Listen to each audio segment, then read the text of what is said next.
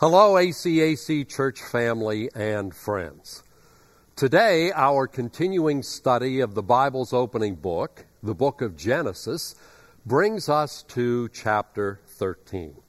And the story that is recorded there has a great deal to say to us about a vitally important topic making wise, godly decisions.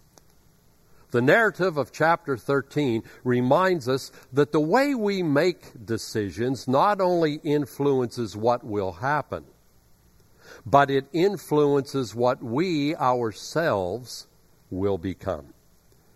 Now, if you're familiar with God's Word, you know that God's Word addresses important topics in one of two ways.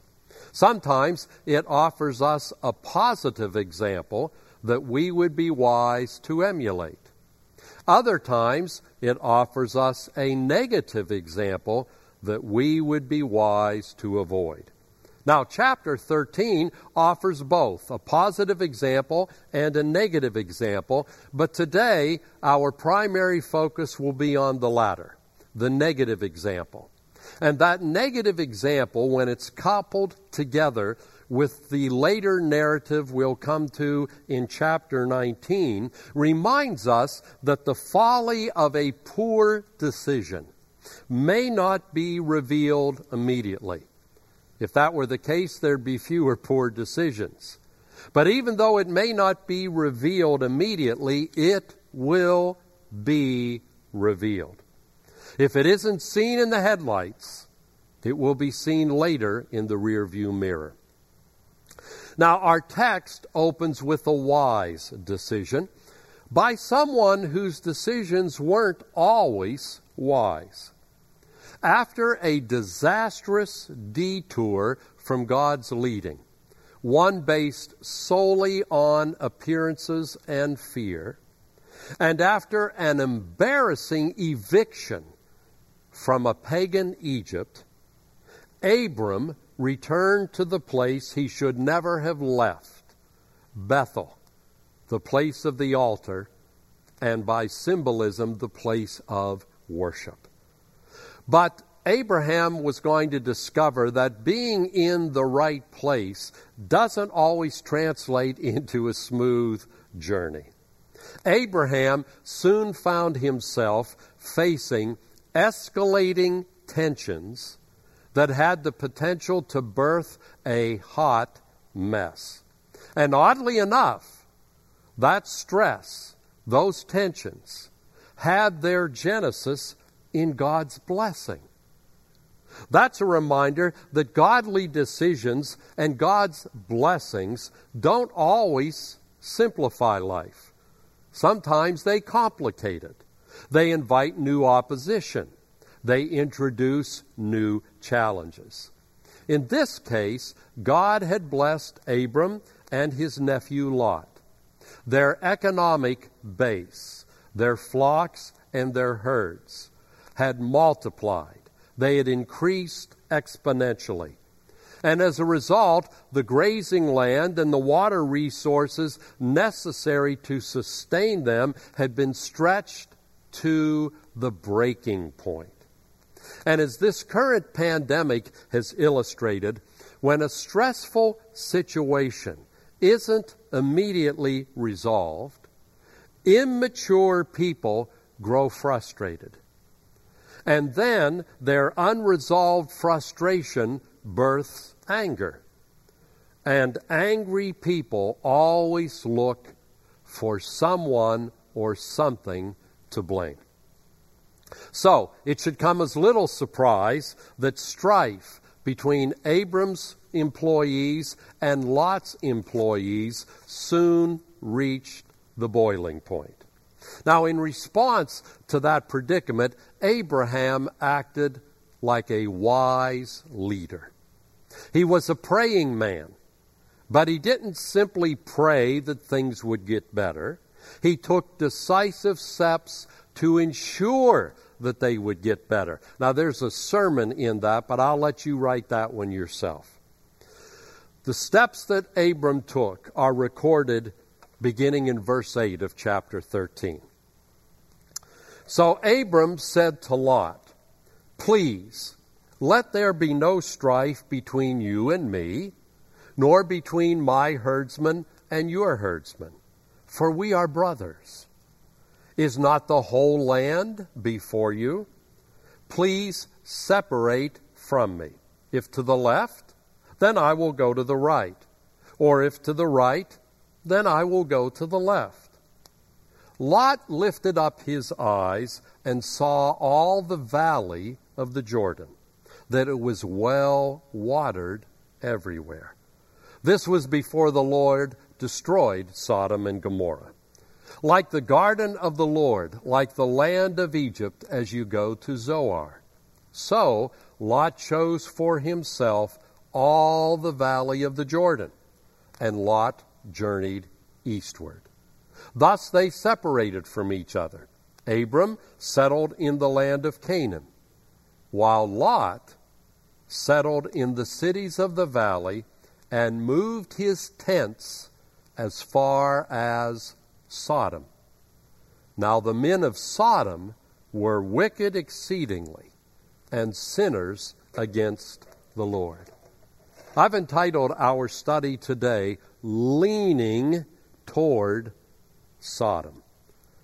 Before we embark upon this study, please join your hearts with me in prayer. Gracious Heavenly Father, once again I gladly confess my total insufficiency and inability for the task you have entrusted to me, the teaching and proclamation of your word. So, as always, I ask for a fresh equipping from your Holy Spirit so that I will faithfully echo your heart and faithfully teach your truth.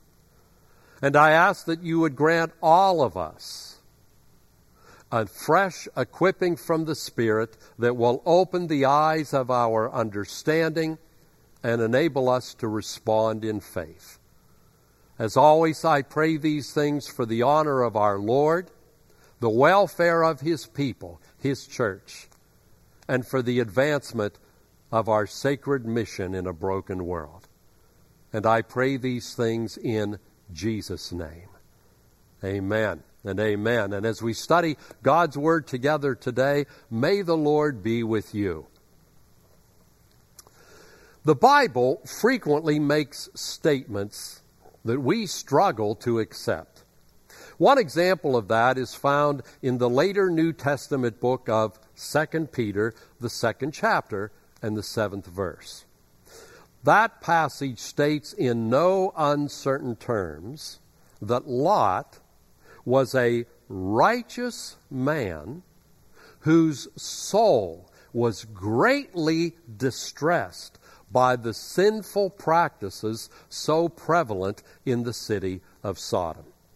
Now, to anyone familiar with Lot's entire life story, that statement sounds like a classic case of mistaken identity.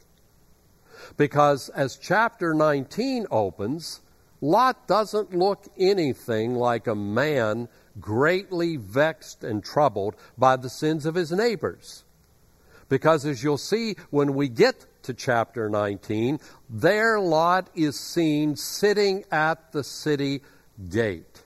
Now that signifies he enjoyed some level of acceptance in Sodom, some level of influence in the city, and actually held a position of civic leadership in Sodom. And while our earlier study of Daniel and his friends reminded us it is appropriate to be involved in civic affairs in your nation or in your community, there is no indication that Lot was attempting to be a voice for reform. He didn't face any lion's den. He didn't face any fiery furnace. We also know that Lot would later offer his virgin daughters to an angry mob. There's a lot more to that account than initially meets the eye. But he did that. And he subsequently allowed his two daughters to take advantage of his grief over losing his wife, get him drunk, and use him to father his own grandsons in a perverted cultic practice that they had learned while in Sodom. So it's clear Lot was not righteous because of his track record, because of his behavior. But then, none of us are. You see, Lot was righteous because, like his uncle Abram, he had believed God. He had put his faith in God's promise and God's covenant, and God, for that reason, considered him righteous. In the language of the New Testament, Lot had been justified by his faith. So, when Genesis 19 later says that God rescued Lot because God remembered Abram, it doesn't mean God recovered from amnesia. And it certainly doesn't mean that Lot was saved because of Abram's righteousness. I would remind you, God doesn't have any grandchildren. The wording there means that God remembered the covenant that he had first established with Abraham, and God remembered the fact that Lot, by faith, had entered into that covenant. 2 Peter 2 7 is not a suggestion that we should live carelessly. It is a reminder of God's amazing grace and the fact that He honors His word and is faithful even when we are not. Chapter 19 and the events recorded there would also remind us that God often answers the prayers of the faithful on behalf of those who are compromised. That's why there's always more at stake in our personal faithfulness to God than our own self interest. Our faithfulness has significant implications for other people. But the primary thing God's description of Lot as righteous reveals is this righteous men and women can make compromised, unrighteous, unwise, foolish decisions. It happens all the time. And the first seven words of verse 10 in our English translation reveals the primary reason why it happens. Those seven words indicate that Lot's decision was based on sight, not on faith. Listen to them. He lifted up his eyes and saw. Lifted up his eyes and saw. He saw the rich Jordan Valley. He was enamored with its economic potential. And so he chose that area for himself. But 2 Corinthians 5 7 in the New Testament tells us that God's people are to walk by faith, not by sight. Now, faith always involves hearing the Word of God. So, walking by faith means you wait upon God, you listen to hear what God has to say, and then you follow what God says, even if appearances indicate that would be a foolish decision. We are to walk by faith, not by sight, and for good reason. Sight is limited, very limited. It may discern the present, may, but it can never discern the future. You see, Lot saw the richness of the land and the economic potential of it. He saw a potential to make money. But what he couldn't see was what Sodom would make of him his wife, his daughters, his intended sons in law, his holdings, his employees, his future, and his lasting legacy. Another reason that sight based decisions are foolish and unwise is the fact that decisions based on sight are often selfish. And God will not bless or honor human selfishness.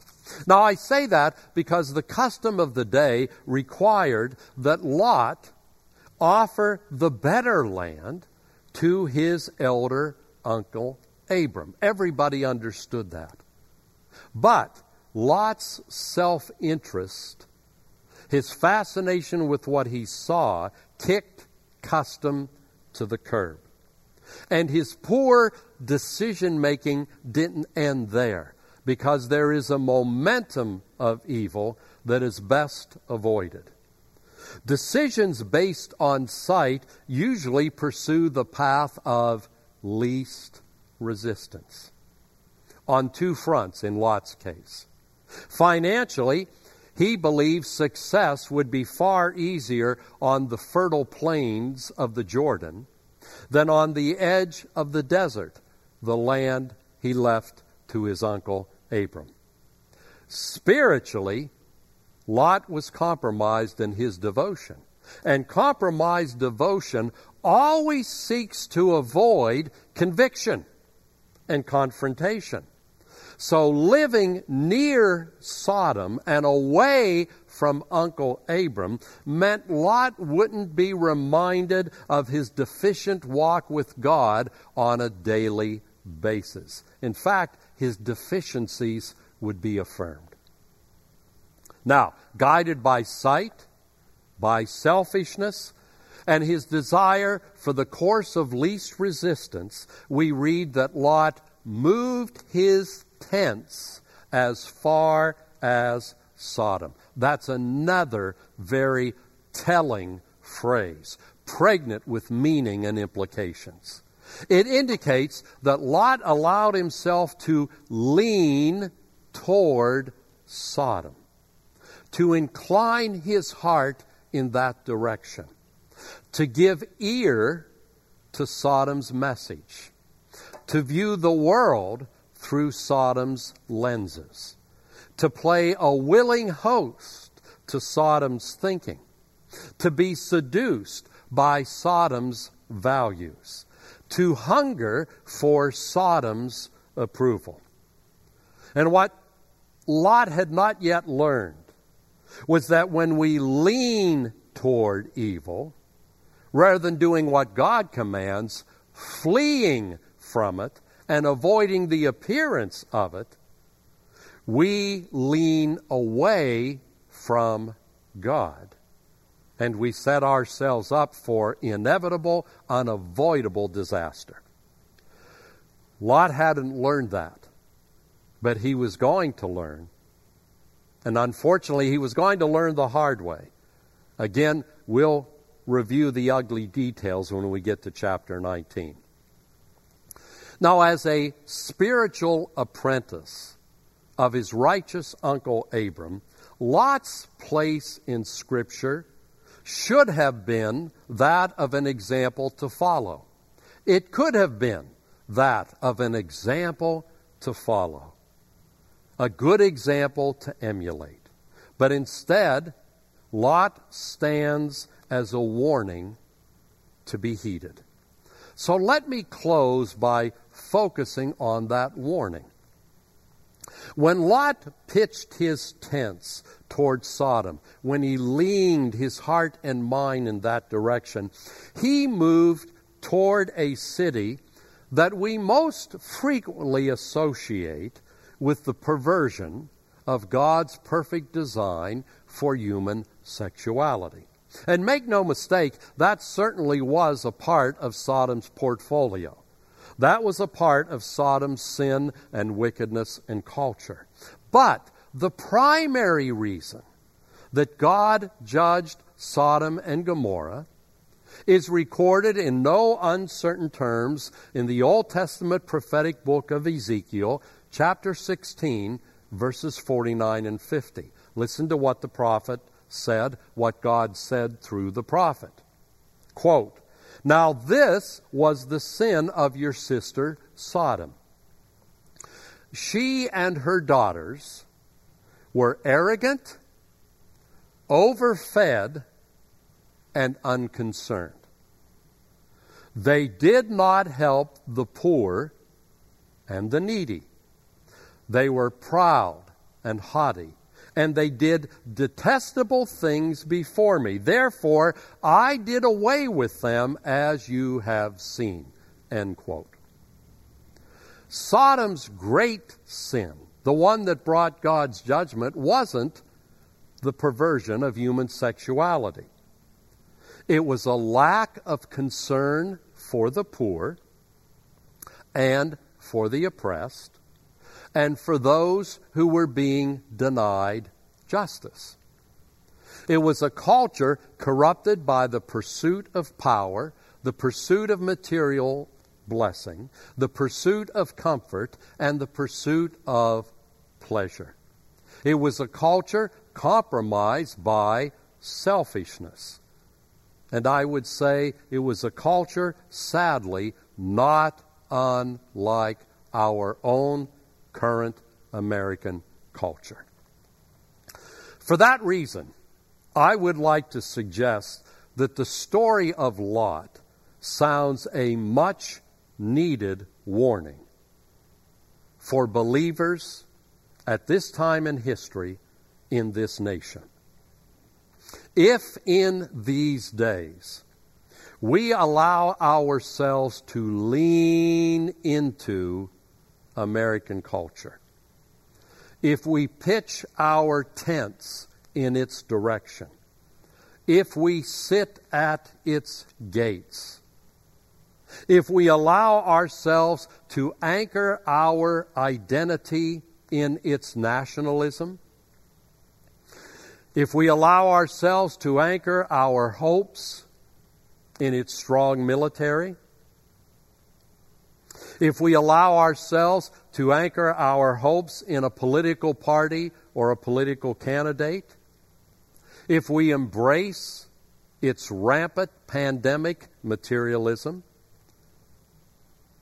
if we adopt its unfounded pride, and if we stubbornly deny its track record of neglected justice and victimization, if we allow ourselves to accept the idolatrous package deal of God and country, or God and party, God and leader, we will find ourselves leaning toward Sodom. And those who lean toward Sodom, like Lot, fall away from God and fall into sin. Lot's story warns us that though we frequently use the phrase falling into sin, we rarely fall into sin. We lean toward it. The great Christian writer and apologist C.S. Lewis said something that brings us right back to my starting point. In his classic Mere Christianity, he said this quote, Every time you make a choice, you are turning the central part of you, the part of you that chooses, into something a little different from what it was before. You are slowly turning this central thing either into a heavenly creature or a hellish creature. End quote. So, no matter the appeal, do not allow yourself to lean toward Sodom. Now, before I close in prayer, I know full well that there are probably some listening to me who are suggesting, Don't you love your country? America, love it or leave it. Well, those kind of statements are indicative of idolatry. Because God calls His people to love Him, to love their neighbors, and to even love their enemies. But He doesn't call them to love a secular nation state. What He does do is He calls them to seek His justice, to do His justice, to seek His shalom, to seek alignment with His Word in the nation, the community where they dwell. True patriotism will make you a critic of all that is evil. And if you're silent about the evil in the community and the nation in which you live, you are complicit in the continuation of that evil. I love God. And I strive with His assistance to love my neighbor. But I want this temporary, secular, misguided nation state to be influenced towards righteousness. But my hope is not in this nation. My identity is not in this nation. The United States one day will be nothing more than lint on the pages of history. And the kingdom of God will continue forever and ever. Tune your life to the eternal, not to the temporal. And don't lean toward Sodom. When major decisions need to be made in your life, walk by faith, by not by sight. Consult God and do what He tells you, even if it appears to be foolish. And remember, faith begins with listening. Listening to God, not listening to the media, not listening to the culture, not listening to your fears, not listening to your emotions, not listening to a politician, not listening to a political party, not listening to what you read on Facebook, but listening to God. And remember, the God who will tell you what a wise decision will look like is also a covenant keeping God who will be faithful to you, even if you are unfaithful to him. Now, let's close in prayer. Gracious Heavenly Father, it is often very difficult to discern between that which is culture and that which is kingdom because we have a foot in both. We live inside a culture and we live inside your kingdom. But Father, if we will listen to your word and listen to your spirit, you will always help us to know the difference. And if we will lean toward your kingdom and away from the world, our decisions will be wise. And we will leave a legacy of a positive example to be emulated. But Lord, if we lean towards ungodly culture, then our legacy will be that of a warning to be heeded. Lord, my prayer for myself and everyone who listens to this teaching is that our legacy would be that of an example to follow. Help us to cling to you and not lean towards Sodom. In Jesus' name. Amen and amen. And God bless you as you work out this teaching in your life.